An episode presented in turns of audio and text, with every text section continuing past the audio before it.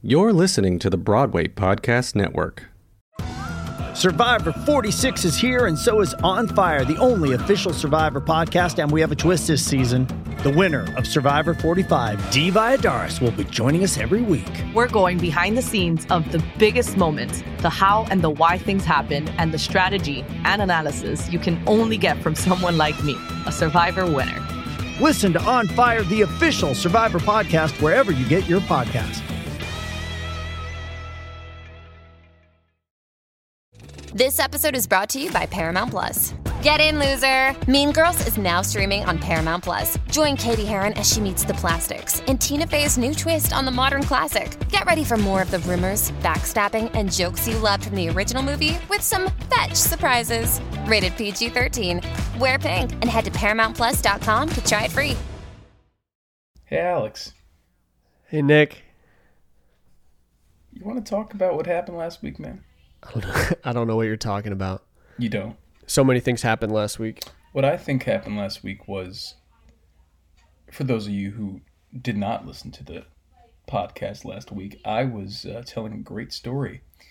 And then not only did you, during my story, use the powers of the fact that you are the main editor of this podcast at this point to dip out my audio and put in audio of your own you uh, talked about how much you loved my wife. My concern is that people are going to get bored hearing your bullshit. And so, what I'm trying to do is provide our audience with something that they can really wrap their their arms around and their hearts around. Right, right. right you know, they don't right. want to hear they don't want to hear your offhand comments about about my sister. Okay, Right, they want to they want to see the true love. They want to hear about the true. the true love between you and my wife. yeah.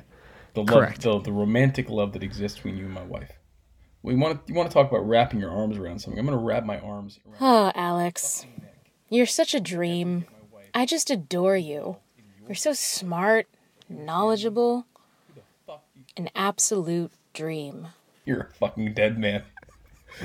You're a fucking dead man. Little justice, little justice, little justice. Fuck yeah. Welcome You to can't do anything. welcome to You little can't do justice. anything about it. Welcome to Little Fucking Justice. I can and I will. Jesus Christ. This is the podcast where we talk about how Alex is going to die in seven days. No, this is our uh, movie review podcast, movie, a movie analysis podcast, more like, where we pick a theme, pick our favorite movies that support that theme or exemplify that theme, and discuss like the know it all bastards we are. I am Nick Walker, the asshole. I'm Alex. Oh, Yeah, no, no. I was, I was gonna say, I, um, you know, I was gonna call myself an asshole. For. Are you okay with that? yeah. Let's let's let's roll that again. Hi, I'm Nick Walker, an asshole who somehow found himself doing Broadway. And who are you? I'm Alex Smolo. I'm the asshole's friend.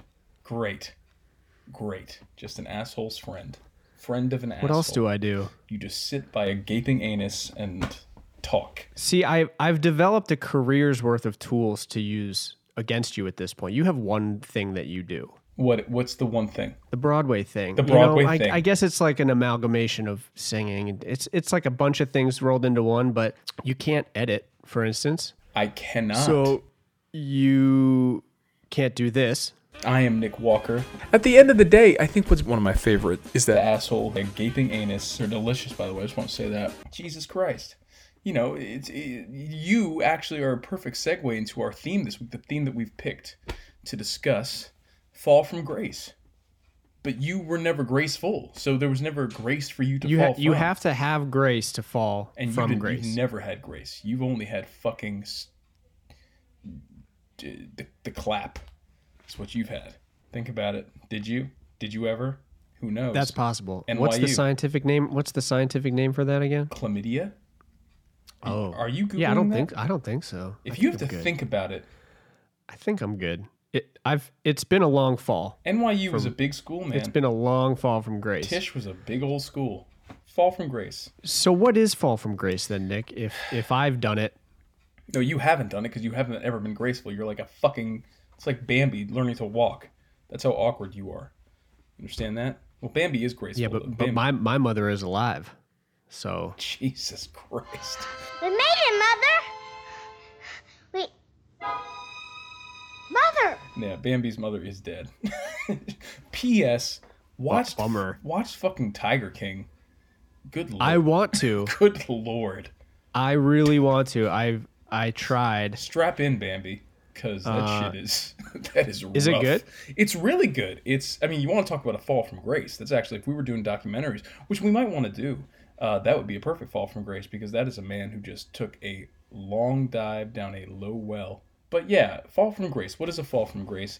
A character who uh, I, I look at as a crossroads, right? If we're looking at movies or stories, as we do, a character who uh, is on one path uh, and has a, a, a, a choice, has several choices possibly, and continuously chooses uh, a path which leads him away from that which we, uh, society, generally consider moral or ethical, um, you know, ends up in a place that is maybe, uh, you know, some someplace amoral. Uh, and I think So let me ask you. Yeah. So your interpretation then is that it is the character's choices that pull him down. A fall, well, yeah, yeah, I would say so. Do you think it's do you do you, do you think it's something different? Well, you'll see when I talk about my movie. I I see it fall from grace as a character. It's almost um, if you look at what classic tragedy is. You know, if a comedy is where things start bad and by the end they're good, a fall from grace is where things start good and become bad, but centered around you know a, a character's center. Well, but like, okay, so I put like I'd, I'd put it like out like this, right? So, pursuit of happiness, right, which is a character going to the bottom and coming back up again, right? Will Smith starts off in what he believes is a is a stable relationship with uh, uh, is that Thandie Newton? No, not Thandie Newton. Yeah, Thandie Newton. Um, and uh, then throughout the course of the movie, uh, completely that shit just you know piles on, piles Just on, piles falls on, apart. and it's it's so fall- you wouldn't consider that? I don't it's consider hi- it it's his fault. It's well, no, it's Interesting. It's not. Yeah, it's it has to be. To me, it has to be his fault because the fall from grace. You're referencing um, Lucifer. That's what that's. I mean, that's where the, the Right. that's where I think the etymology of that phrase is, and so it's it's the idea Yep. that somebody did something to, to damn themselves. Will Smith's, Yep. you know, his uh his character does nothing. So yeah, I think um, it takes an evil man or a person who becomes evil, like you. You know, Interesting. So I started out as a nice guy. When we met, you're like, here's here's a sensible, nice, handsome, I artistic. never thought you were fucking funny sensible. guy. I thought you were a goddamn Nazi. I'm gonna say it right now. Something about you. I think hindsight is 2020. I wanted to when I met you, I was like, let me look through his fucking drawers and see if I can find a passport to Colombia or Bolivia or something like that. You know, Brazil. If you you've been to Brazil, Alex? You go to Brazil a lot? I've actually never been to Brazil. Got friends in Argentina? I have one friend from Brazil. Okay. Well, is that friend's name Adolf Eichmann? Maybe. Up. Well, here we are. Little justice. Serve justice to my Nazi friend. Um, no, all this aggression is just because you fucking are trying to seduce. Me. Oh, you're wife. still you're still so mad. I'm so mad You're that so she left a fucking voicemail. She called in, She did. And I She called and left a voicemail. And can I tell you what pissed me off about that? I saw her doing that. I saw her call. She was like, "Oh, don't be in here, don't be in here," and I was like, "What the fuck is happening?" And you knew, you must have known on on some level. that you're pulling some. They're shit. like, "Oh, get out of here, get out of here." I was involved. yeah. it Even though I'm I'm 3000 miles away. You know when something secret's going on behind your back when oh, Sarah's Oh, God. involved. you are. The I'm worst. probably at the other end of that phone. No, I don't like that. I don't like anything about that. But nothing we can do about that. Um, but yeah, if that's a fall from grace, is uh, Okay. Alex so my my my film is actually going to be a little a little different then. yeah, I had it. a, um, describe a to me. different interpretation. Well, before we get into it, but I mean, my my interpretation was, it was more somebody who has it all, Okay. who has their stuff together, who's looking forward, um, who, whether it is their fault or not, Mm-hmm. Uh, is is pulled away from it. And I think the the best fall from grace movies under that umbrella interpretation are ones where by the end they haven't pulled themselves back to where they were. They discover that that's never where they should have been to begin with. Mm. They find something new about themselves. So you fall for f- grace being like your heaven, right? Yeah. It your your perfect place, Yeah. and and with, which could be uh, understood as the bubble that we live in, right? When you think you have things figured out, it's a very relatable topic. You think you have things figured out. You think life is going one way. You think, okay, I'm making progress. I can see the next ten years. I can, you know, I feel safe. I feel warm. Uh, and then reality biting you in the ass, which it does for each and every one of us. Coronavirus. Um, with coronavirus biting us in the lungs. Um, yep. Jesus. Dark. Dark. Dark. Dark humor for dark times. Dark. Bambi's mother is dead. Mother! So I, I, I think there's the uh, the redemption of understanding that you didn't fall as far as you thought you did, um, and that's sort of the arc of the movie. So, uh, what in in your opinion, do you have some examples? Good, bad. Good, bad that I, that that I did not choose for my favorite. I think uh, Joker. Uh, Joker is a is a good example. I thought maybe you were gonna pick that. I did not pick that. Uh, came out 2019 with uh, with uh, Joaquin Phoenix, who won the Oscar for his portrayal as Arthur Fleck, aka uh, Here we go. Another name of the Joker. Uh, I out. love how you know, like it's all actor names and character names. Like we gotta we gotta spend 15 seconds every time we mention a movie to make sure everyone knows who the actor was and what the full name of the character was. You know, Alex, one of the things that I bring to the table as an actor, as opposed to an editor, is that, you know, when I get a script, the first thing I do is I look through and I say, okay, who are my characters? Who, uh, who, uh, my wife is here and she just dropped off a plate of, of amazing wings for me. I knew I chose right. Shut up. But no, so one of the things that separates us is that, uh, don't text my wife if that's what you're doing. I feel like that's what you're doing. I don't know what you're talking about. I really pay attention to little minute details, like you know the characters' names or uh, the city it takes place in, the year. Yeah. You just kind of look at images or listen to sounds, and you shove them together in whatever way you see fit. That's fucking dumb. I mean, it's necessary, and we need you. I mean, it's necessary, and we need you. It's necessary, and we need you. But it's dumb, and that means that you don't have any respect for people or character, and I do. So yes, I will say the actors' names and the characters' names and the screenwriters' names if I need to.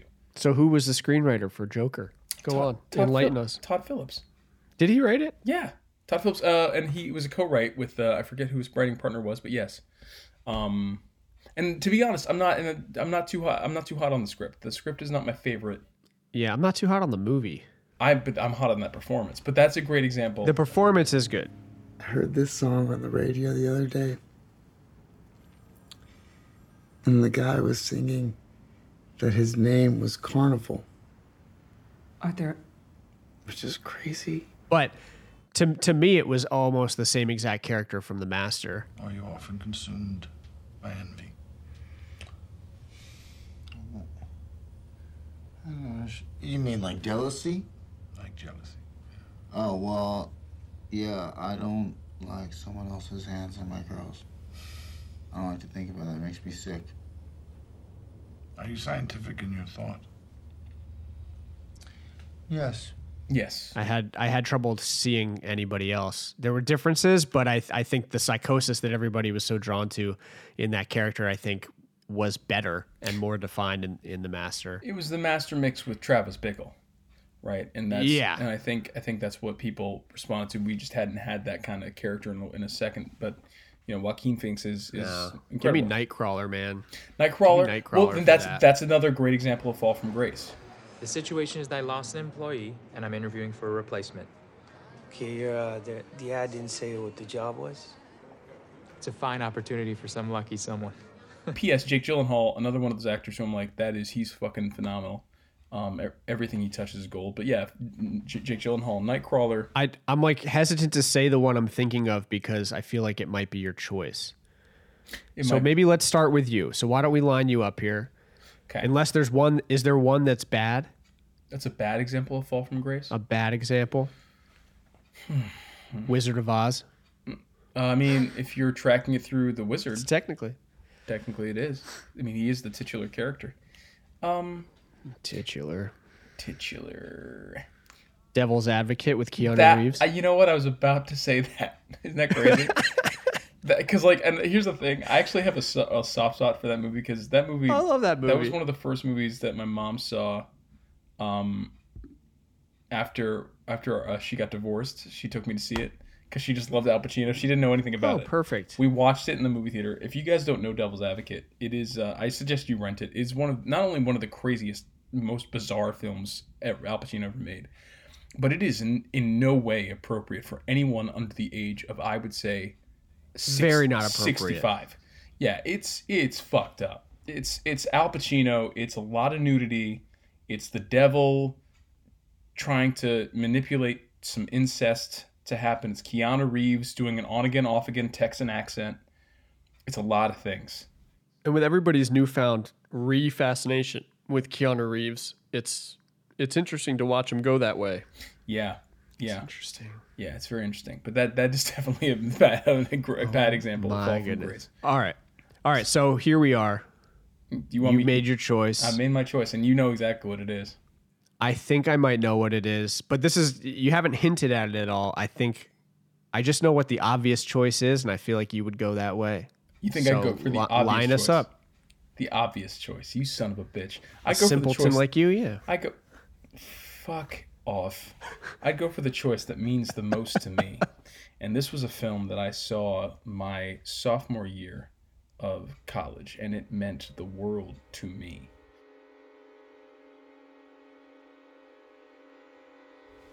We open with some beautiful landscape shots, almost a desert some amazing music, kind of a, a haunting uh, violin.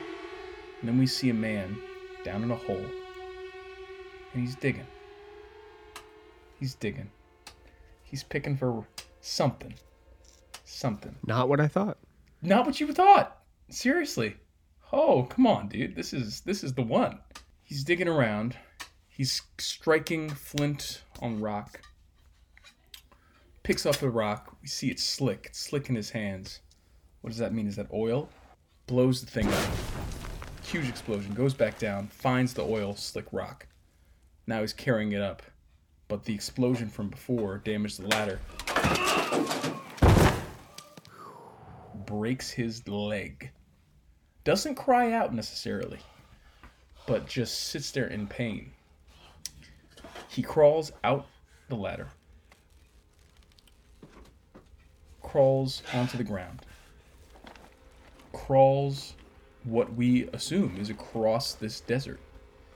He writes his name on a piece of paper to stake his claim. The name is Daniel Plainview. And we are now about seven, eight minutes in to the masterpiece, There Will Be Blood. Ladies and gentlemen, I've traveled over half our state to be here tonight. I couldn't get away sooner because my new well was coming in Coyote Hills and I had to see about it. That well is now flowing at 2,000 barrels and it's paying me an income of $5,000 a week. I have two others drilling and I have 16 producing at Antelope, so. Ladies and gentlemen, if I say I'm an oil man, you will agree. What did you think that I was going to pick? I assumed you were gonna pick Requiem for a Dream. Interesting. That is an that's that is a great choice. That is an ob yeah. It's actually what we should be talking about when it comes to. We should talk about your your decisions caused this because it it really is a tragedy in every single sense. Absolutely. But I also don't like talking about that movie. I I, I hate Jared Leto, and I you that movie just feels. Fight Club last week was even a, a push for me just because of how much we talked about it Yeah. at 19 years old. Everyone, yeah, I'm just- I'm everyone. just over with all- it, man. uh, For for those of us who grew up with movies, uh, who were born in the '80s, you know, these are the movies that were seminal, and where we had posters of them on our walls. This was the shit. This was like the you know the the the bare bones shit. I went with There Will Be Blood mainly because of its subtlety. Yep. Because there's something about so the movie, if you've ever seen the film, right in the title, it is promising a change. It is promising that there will be blood, right? So, and that that is metaphorical. That is in the sense of like there's something's to happen. There's also blood as oil. We, we we equate that a lot in the dialogue and in and just in the American landscape folklore. You know, oil is the blood, lifeblood of our nation, sadly. But especially with Daniel Day Lewis's performance, you know, we don't get dialogue with him for the first, I'd say seven, no, sorry, 10 minutes. And um, we finally get a speech from him once he's kind of set up. He's established himself as an oil man, as he says. And he's talking to a crowd of people that he's, it's a town that he's saying he can drill in. Now, you have a great chance here. But bear in mind, you can lose it all if you're not careful. Out of all men that beg for a chance to drill your lodge, maybe one in twenty will be oil men. The rest will be speculators. That's men trying to get between you and the oil men to get some of the money that ought by rights come to you. Even if you find one that has money and means to drill, he'll maybe know nothing about drilling. He'll have to hire the job out on contract, and then you're depending on a contractor who'll rush the job through so he can get another contract just as quick as he can. This is the way that this works. What is your offer? We're, we're wasting time. From the way, the very first shot of this man, there's nothing necessarily, you know, we he's not like an evil man, right? This is it, we don't know a lot about him. We know that uh, his partner, who was working with him, died in an accident, uh, and he is caring for that partner's son, who he now claims his own son. I'm a family man. I run a family business. This is my son and my partner, H.W. Plainview. but that's really the only kind of shifty thing. Other than that, we've just seen like kind of a, a rugged frontiersman. And in the way he talks to the townspeople, he's very straightforward with them. There's nothing about this that's that's him trying to, uh, you know, hustle them or anything. He's he's a say he's certainly a salesman, but it's it's very straightforward. The, the the language is beautiful. And Daniel Day Lewis's performance, you know, one of the things that I I think I find fascinating, and I try to use in my own work on stage. After I saw this movie, I went to my acting teacher and I said, How does he do that? Can you teach me how to act like Daniel Day Lewis? Which was such a fucking acting student question to ask. But the thing that she said to me, she was like, The key to good acting is doing exactly what you say you're doing. And didn't didn't occur to me what that meant until many years later and it's something I try to apply where you just uh, you know I think whether it's you're on set doing a film or you're on stage the best actors know how to just be how to just exist. And I think that that's the thing with Daniel Day Lewis is he really bridges the gap where you know he builds a baseline on his performances right? Where you just it's an authenticity and an attention to detail where you just believe this person. And then and you don't see the acting. You don't see the acting happening right? And then when there's a roar when there's a when there's a build to something then you see the power behind this person. But he picks those moments very carefully. And what that does for a story that's about a fall from grace is that you really uh, with very few words and this, this one speech you're trusting this man. I'm fixed like no other company in this field, and that's because my Coyote Hills well has just come in. I have a string of tools already to put to work. I can load a rig onto trucks and have them here in a week. I have business connections, so I can get the lumber for the derrick. Such things go by friendship in a rush like this. And this is why I can guarantee to start drilling and to put up the cash to back my word. I assure you, ladies and gentlemen, no matter what the others promise to do, it comes to the showdown, they won't be there. Hey, it's Kaley Cuoco for Priceline. Ready to go to your happy place for a happy price? Well, why didn't you say so? Just download the Priceline app right now and save up to 60% on hotels. So, whether it's Cousin Kevin's Kazoo concert in Kansas City, go Kevin, or Becky's Bachelorette Bash in Bermuda, you never have to miss a trip ever again. So, download the Priceline app today. Your savings are waiting. Go to your happy place for a happy price. Go to your happy price, Priceline. Hello, it is Ryan, and I was on a flight the other day playing one of my favorite social spin slot games on chumbacasino.com. I looked over the person sitting next to me, and you know what they were doing? They were also playing Chumba Casino. Coincidence? I think not. Everybody's loving having fun with it. Chumba Casino is home to hundreds of casino style games that you can play for free anytime, anywhere, even at 30,000 feet. So sign up now at chumbacasino.com to claim your free welcome bonus. That's chumbacasino.com and live the Chumba life. No purchase necessary. VGW Group. Void were prohibited by law. See terms and conditions. 18 plus.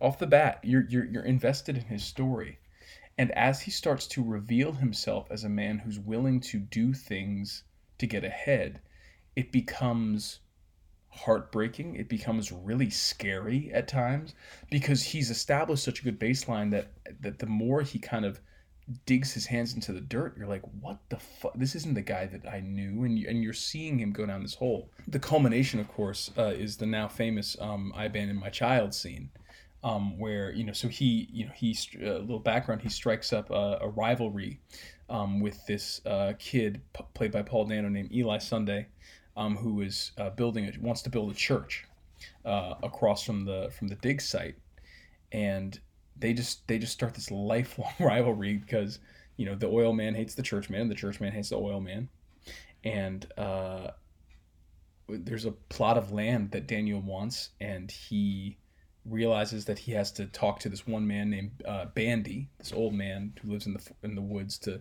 get you know the rights to dig there.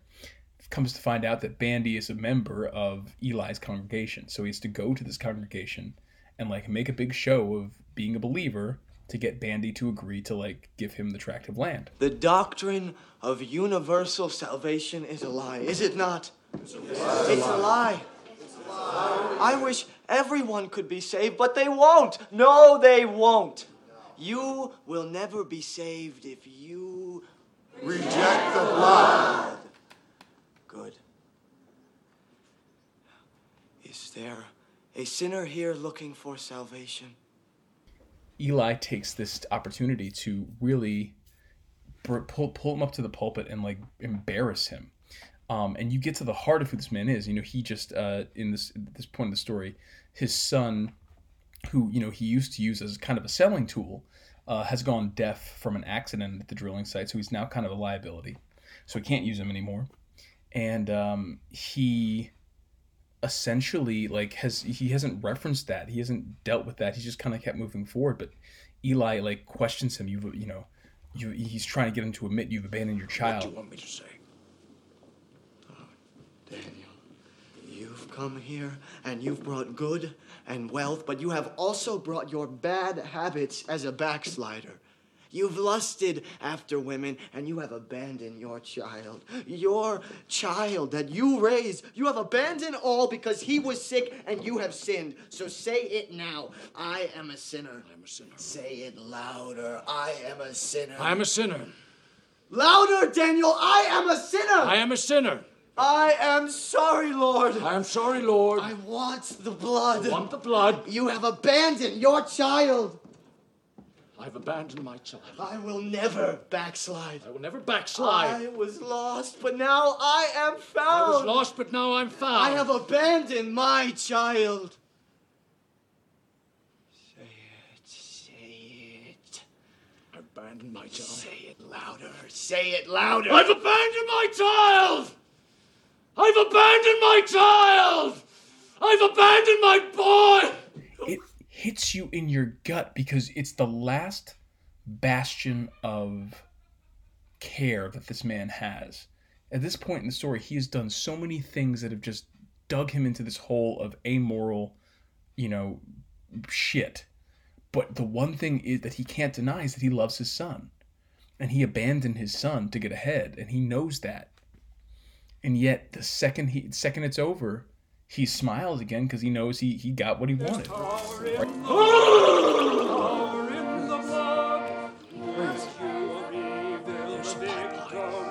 He allowed he allowed for the vulnerability, but he got the pipeline, right? He's going to be able to drill. He's that line, uh, "There goes my pipeline," or whatever he says. So you just see this descent, and as I said, it was promised from the from the from the title card. There will be blood, right? Yeah. We know that it's coming so we know that this man is going to get to a point where he will produce blood. By the end of the movie, he's just so worn out from all the sacrifices and and bullshit cons he's had to pull to get what he wants. He's you know, Daniel Day Lewis plays him as a fucking he's basically like a monster. He's like a golem. His voice is dropped. He's not he's like speaking like through decades of whiskey and cigarettes and tobacco and like awfulness he's sitting you know the first shot of him you see as an old man is he's sitting in a hallway in his big old oil mansion shooting at fucking pots and pans with a shotgun you just get a sense of his isolation and finally eli sunday comes to visit and uh, Eli is in a predicament. His church has fallen on hard times. He needs some money from Daniel, and this is like the moment he's been waiting for. You know, he could if he was it, the man. The man that was there that we met at the beginning of this movie might have given Eli mercy, but not this man. This man is too far down now, and the way that he just brutally murders Eli, um, and like there is blood. it is it is hysterical, but also like disturbing. It's just like my God, and why I think it's my favorite example of a fall from grace is because of the the many levels on which it works. It's a it's obviously a critique of capitalism. It was um uh it was uh, the idea came from the the novel Oil by uh, what's his name Updike. Um Upton Sinclair. Upton Sinclair, thank you. Don't worry, everybody. I'm still here. He is still here. Nobody cares that he's here, but he's here. Upton Sinclair. Um, came with that novel, but you know, and which was a satire of or a exploration of American capitalism and, and the oil fields, and this is definitely a look at what American capitalism does to a, a society. I think I'm running a little counter to you here. Interesting. Because normally I'd be, I mean, it, There Will Be Blood is one of my favorite films, hands down. Mhm. Every time anybody asks me, what's your favorite movie? More often than not, my reply is There Will Be Blood. Every time I watch it, there's something different to get out. The performances, the, the structure, the, sub, the subtext, the everything about it is interesting to me. Having spent that much time with that character, I don't know that I see him as somebody who who started so high up. To me, it's the ultimate depiction of greed. Right? If you just take the word greed and you insert it into every interaction he has in that entire film, it comes out. It's about it's about that. And I think the movie is more about about hoping that he will be someone different than he is and realizing that at his core he is somebody which I don't see as much as a fall from grace because I think from the very beginning he's someone willing to, you know, shatter his leg and crawl across a desert uh, to make some money, to get what he needs to build his empire. He's willing to take a baby uh, and use it for his own, you know, maybe not malicious in the moment, but but you know, It's interesting because I think that one of the things that uh, Anderson does that's so that's so great is the ambiguity he does leave in a lot of these circumstances because he does make a point of showing the moments of Daniel. Like yes, we we you know he is driven from the beginning. We see his drive and his ambition from the beginning, but what we also see is a lot of humanity. The way Yeah. he the way he handles his son, the way he tussles his hair, the way he takes him out hunting in the beginning very different from the end. When the girl is being abused by her father, um, and he pulls her aside at the picnic, he's like, "Does he, you know?" And then he and he kind of shoots a you know shoots a look to the father and is you know basically kind of implying, "Do not touch your daughter like that again." Um, there's just these very human moments, and I'm not saying he starts off with a fucking clean bill of health, but I'm saying he starts off as a driven businessman yes, as opposed to the literal ogre he becomes by the end of the film. Yeah. That's fair. Eating eating raw meat off a plate and like just drooling at the mouth. Um, so I think that the change of character, you know, we we hope that he it's it's it's not a, it right. It's not a consistency. It's certainly a a a degradation. We see somebody really Yeah. become something else. I think maybe too on some level it's tough for me because he has the whole time he's got such an aversion to religion. It's kind of his counterpoint. So to fall from grace, I you know with the the Lucifer reference, uh, to me kind of uh, it almost says directly, it's falling from from God. It's you know But in the beginning, right? Again, you, the way that he handles that he deals with Eli.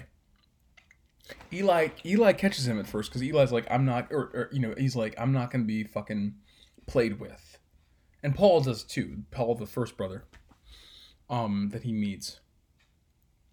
But he certainly is more open. He certainly sees Eli as an adversary, but is like, okay, let's see how let's see if we can do this smoothly and, and you know and, and then 30 minutes later he is stuffing his face into a pile of mud you know what i mean um so it's again i'm i, I just i view it as the change but yeah i think i think that's what i love about it is it just just shows this true transformation and a subtle transformation. Um, yes. Into you know what greed can do. Yeah. All right. Well, I love it. If you haven't seen There Will Be Blood, please go. Yeah, please see it. Please go see it. And Alex, what are you don't doing? ever don't ever doing? assume what movie I'm gonna pick again. You understand? Uh, I understand. Won't happen again. All right. Won't happen again. Mm-hmm. These Uh, wings are delicious, by the way. I just want to say Ah, that. they look really good. I'm not going to eat into the mic, but my wife. You have you have been a little bit. It's a little bit. a little, just a little. Just a little. Just give you guys a taste. I got some wings in the freezer. Maybe I'll maybe I'll heat those up. Yeah, heat up some wings, baby. All Some right, mozzarella sticks. I love I love quarantine oh. food. Dude, quarantine food's the best. Suddenly I'm allowed. We got a big box of cocoa pebbles. Oh, dude. Some mozzarella sticks, frozen pizza. Like Eat from the house because you don't want to take. Yeah. I'm trying not to do takeout.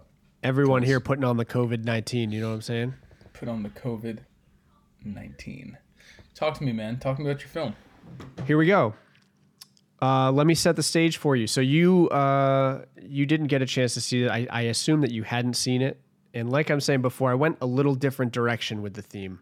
So this is a film I saw. I think around the time it came out. It's from 2008, uh, and it won the best foreign film Oscar that year. Nice. But it's kind of hard to find now. I had to like I had to find it online. We open on a snowy, snowy, snowy day in Japan.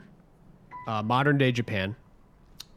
Blizzard blowing through. You can barely see the road. A car slowly plodding along. Um, inside the car, there's a very young man, about 24, 25, and an old man riding together. They arrive at a funeral.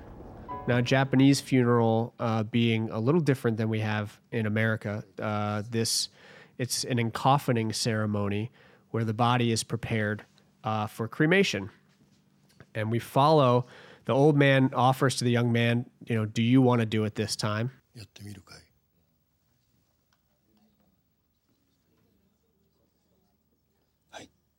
And he proceeds to prepare the body. Everyone's kneeling in the room in front of the family with the body on full display. Proceeds to uh, dress the body, apply makeup, place the hands in an exact position, place the feet in an exact position. Um, it's a very serious scene. The music is very somber and gentle, uh, and he reaches under. Um, to pull the blanket away uh, from this female corpse, and he realizes that, that it's actually a man.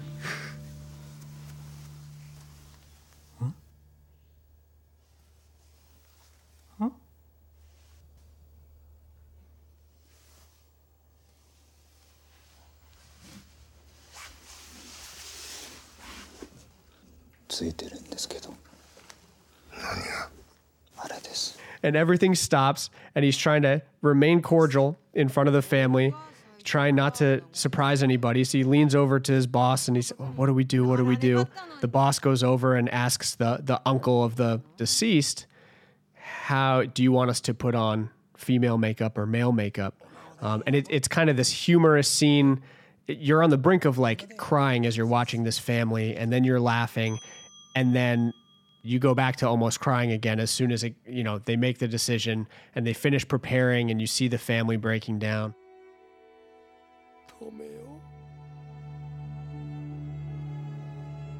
Um and we it's it's just a very unique situation to to see laid bare. Uh, and then we cut to uh, a year or two earlier and we're in a concert hall and this is the grace part. Um, the character is in a full tuxedo in an orchestra uh, playing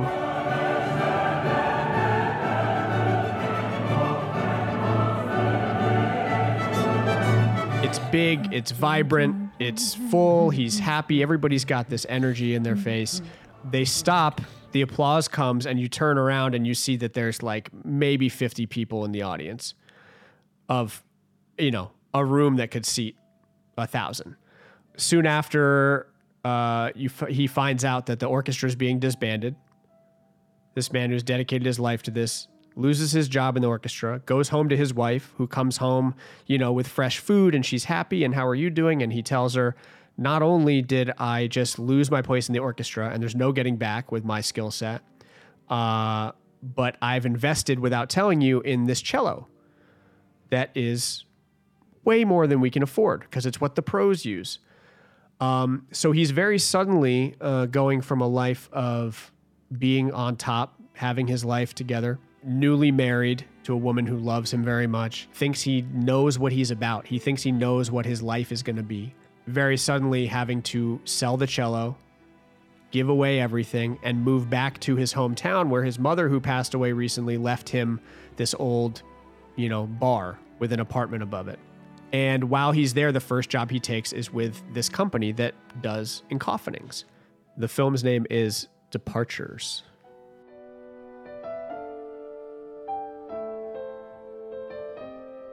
Um, now, in in Japan, uh, death is pretty taboo. It's something where if you're working with the dead, that's not a respectable position at all. It's the bottom of the barrel. It's what you know. The listing in the newspaper that he went for, it didn't even say what it was. It said, you know, we guide people on their journeys. Um, he thought it was for being a tour guide, uh, and so the the film proceeds to have him finding his way. Uh, he kind of falls in love with the job a little bit. He fights his way through it. He then has to present it to his wife, who, just like the cello, he hasn't told her what's going on, and she finally finds out. And uh, it's it's one of those movies that is you're laughing one minute, and you're I, I literally like I've I think I've seen it three times now, and every time I cry.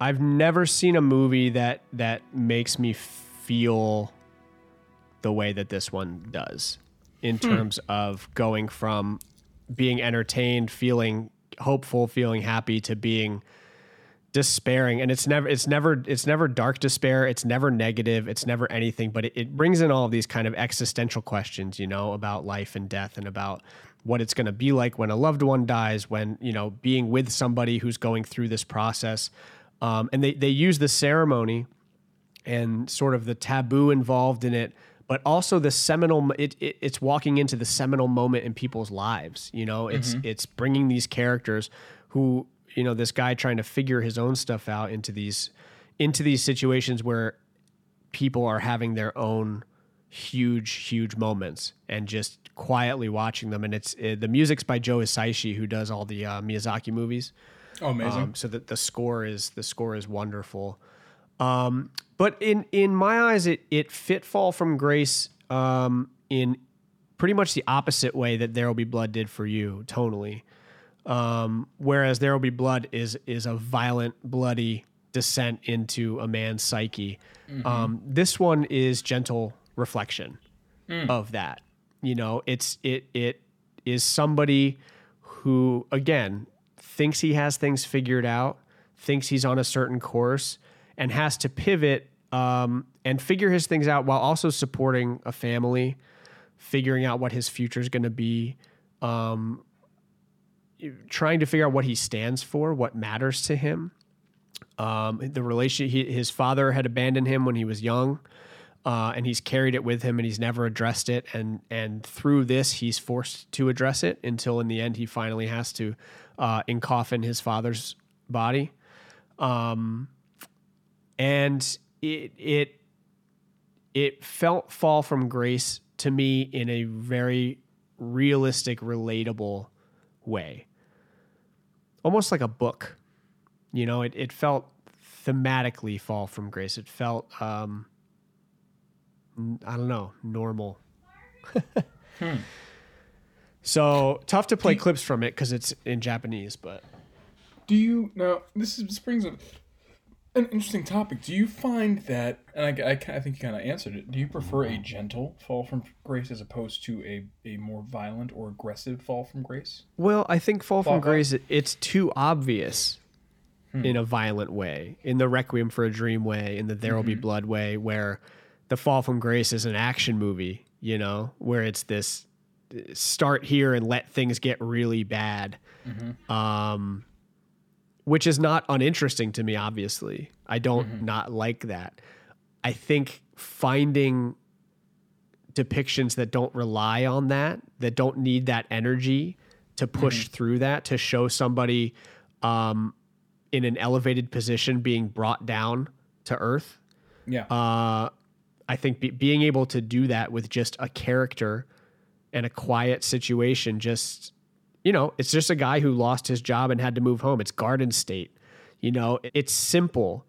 And to make something that lets you follow along and really, really feel it. It's a movie that really gets you to feel what this guy's feeling the whole time. Um, and it emotionally, it's a, as engaging as any any movie, if not more. it's yeah it does it does you know i think i think what i like about you know i, I definitely got to watch this movie now i think what i like about what you're describing is just um, i tend to think in such big picture terms. And i don't mean that by the, the general generalization. I just mean like you know these things what i love about everything that you're describing is it's just it's just like you said it's the simplicity of someone losing a job. You know it doesn't have to be these life and death circumstances. It's just you know those moments where we are just lost a little bit and we don't know what to do and things keep piling on. And you know you kind of have to take that job that not everybody you know thinks is you know you feel like you're going a little backwards Yeah, so I I would highly recommend this to anybody who wants to watch it. Again, I don't know how to find it. and You could buy it probably on Amazon Prime or so, I don't think it's streaming anywhere. Um, it won the Oscar in 2008 for best foreign film. The score again, I cannot say it enough. The score is unbelievable. It. Um, and if you want to cry, you want a good cry, then check it out. i mean if you want a good cry I love a good cry. Are you a crier when things I- necessitate it? avengers endgame i was a weepy little child I'm not talking about Avengers goddamn Endgame. buddy I'm talking about what dreams may come crying. I'm talking about I don't departures cry, no. crying. I don't cry at those. I don't cry. You at don't those. cry weepy movies? I, not a weeping. Like it has to be. You know what? I'll, t- I'll tell you. The last time I cried at the weeping. You know what I? You know what? But see, like again, this is going back. How did you this. cry in Avengers Endgame? Tony Stark? bro? No, when they all showed up. Are you joking me? Oh my god. When he said on your left, and I said, "Fuck." I said, "Oh shit, they're back." And you started crying. I actually did. I actually started crying. I cry. I cry. I've cried every time. Dude, there was a whole period of time where I walked around listening to support. You know, Alan Silvestri did the soundtrack, and that track is called Portals. I would just listen to that and just sob. That track actually does literally make me sob on command. Coco, I cried at Coco. I cried all Pixar movies. Well, those movies, yeah. You're going to Yeah. cry at the beginning of Up. You're going to cry at Coco. Whew, you are gonna cry at Coco. Watch this movie. I'm curious I'm curious if No, I'm very if it, excited. if it draws that out of you. And truth be told, I need to watch more foreign films. I think That- you do. That's, that's something I that think I've, you do. I've this one's very do. accessible as far you know. You you have to read the Yeah, yeah. subtitles, and it's it's a bit of a like the ceremony itself and the culture Yeah. is you know obviously it's Japanese, but it it's pretty accessible. It's modern day. It's not nothing you know. It's not a samurai movie. It's not a Mhm. period piece. Mhm. Um, again, just about a guy who loses his job and has to figure it out. That's beautiful. Well, look, yeah. So those, so those are our choices for Fall from Grace. Got a little There Will Be Blood, and got a little Departures. Um, we would love to hear what you guys would choose. Love to hear that. your- I'd love to hear that. I would also love to Tell hear, you know, not even just just movies, but TV shows, plays, uh, anything that anything, any story that that is a fall to fall from grace for you. What would that look like? But uh, for now, I'm Nick Walker, I'm Alex Smolo. And this has been Little Justice. Stay safe out there, everybody.